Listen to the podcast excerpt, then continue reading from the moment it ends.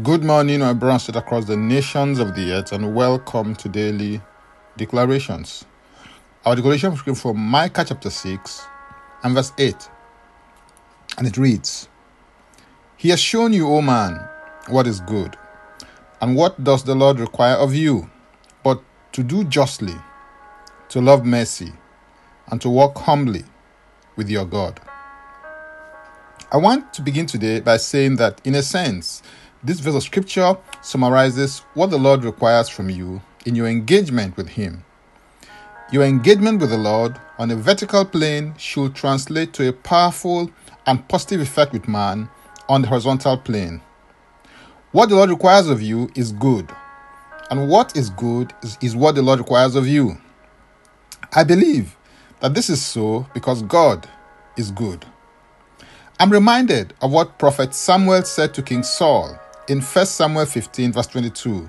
So Samuel said, Has the Lord as great delight in burnt offerings and sacrifices as in obeying the voice of the Lord?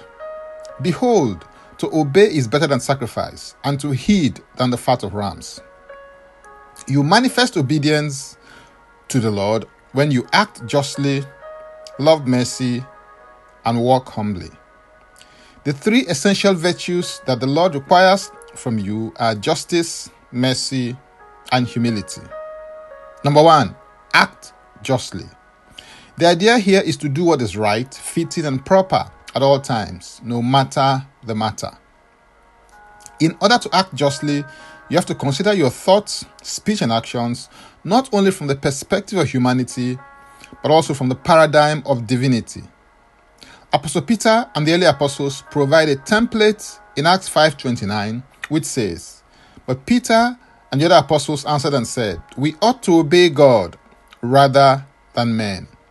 As you navigate on the path of justice, fairness, and equity, the rule of thumb is to obey man so long as it does not contradict the will of the Lord on any issue. Whenever the will of man and the will of the Lord are at variance, your actions should tilt to the will of the Lord on all matters.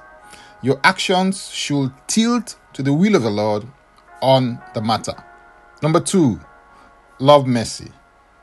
Mercy is the kindness or goodwill shown toward the miserable and the afflicted, joined with the desire to help them. If there is no desire to help and actualization of that desire in practical terms, it is not mercy.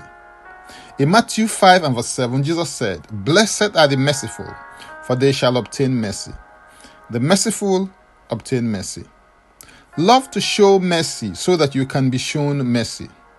Walk, function, and operate by the principle of mercy. Extend mercy to others to the same degree and extent that you will want mercy to be extended to you.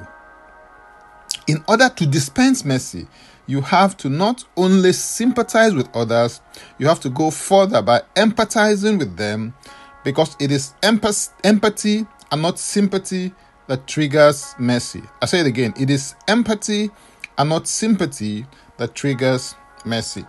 And number three, walk humbly. Humility is having a proper and right estimation of worth in relation to God and others that you interact with. It is the proper estimation of yourself that leads to lowliness of mind. It is the opposite of pride, arrogance, and haughtiness. This is a very important attitude to cultivate because in the kingdom of God, the way up is not up, the way up is down. 1 Peter 5, verse 5b declares, God resists the proud, but gives grace to the humble. As you practice the attitude of true humility, the Lord will open to you new doors vistas, and possibilities that you cannot access by your natural power, ability, or capability. He does this because He is a God who opens and no man can shut, and when He shuts, no man can open. Now, let's take the declaration together, and I stand in agreement with you as we do that. Father, I thank you for your grace, goodness, and generosity. I receive grace to love what you love and to hate what you hate. I yield and surrender my heart to your authority, government, and leadership. I decree and declare that I act justly, love mercy, and walk humbly. I am supernaturally empowered by the Holy Spirit to walk, function, and operate by the law of the Spirit of life in Christ Jesus, which engenders the good, abundant, and higher life. In Jesus' name, Amen. If you'd like to receive eternal life, which is a God kind of life, please say this prayer after me. Father, I come to you in the name of Jesus. I believe in my heart that Jesus died for my sins according to the scriptures. He was raised from death for my justification. I declare that Jesus Christ, my Savior and Lord, I am a child of God. Thank you, Father. In Jesus' name, Amen. If you just prayed this prayer, please send an email to info at ignitedailyinspirations.com. That is info at ignitedailyinspirations.com using next step as a subject so I can help you grow into maturity in Christ. You can subscribe to Daily Declarations Podcast by going to linktree forward slash Francis Ubeyeku. That is linktree forward slash Francis Ubeyeku. Or simply click the link and it will take you there. If you are blessed by this or got some value from it, please use the share button. I am Francis Ubeyeku. Before I come your way again, I want to pray for you and bless you. May the Lord bless you. May the Lord keep you. May the Lord make his face to shine upon you and be gracious unto you. May he lift up his countenance upon you and may he give you peace. In Jesus' name, Amen. Jesus Christ is Lord.